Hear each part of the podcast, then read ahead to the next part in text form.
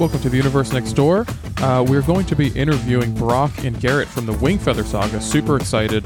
Um, if you have kids, especially, make sure you check that out. It is so much better uh, than the, the other garbage that your kids can be watching and then slowly brainwashing them and eating away at the inside of their minds.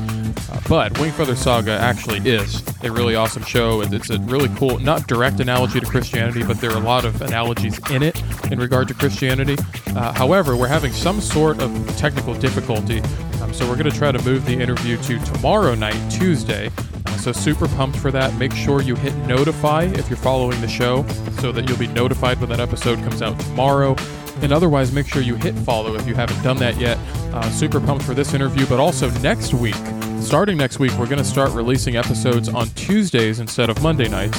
So Tuesday can be your new favorite day of the week.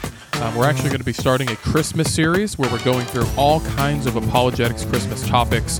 Um, and if you have any, any questions you're thinking about, anything that you've maybe seen, like, oh, is this Christian or Christmas thing pagan?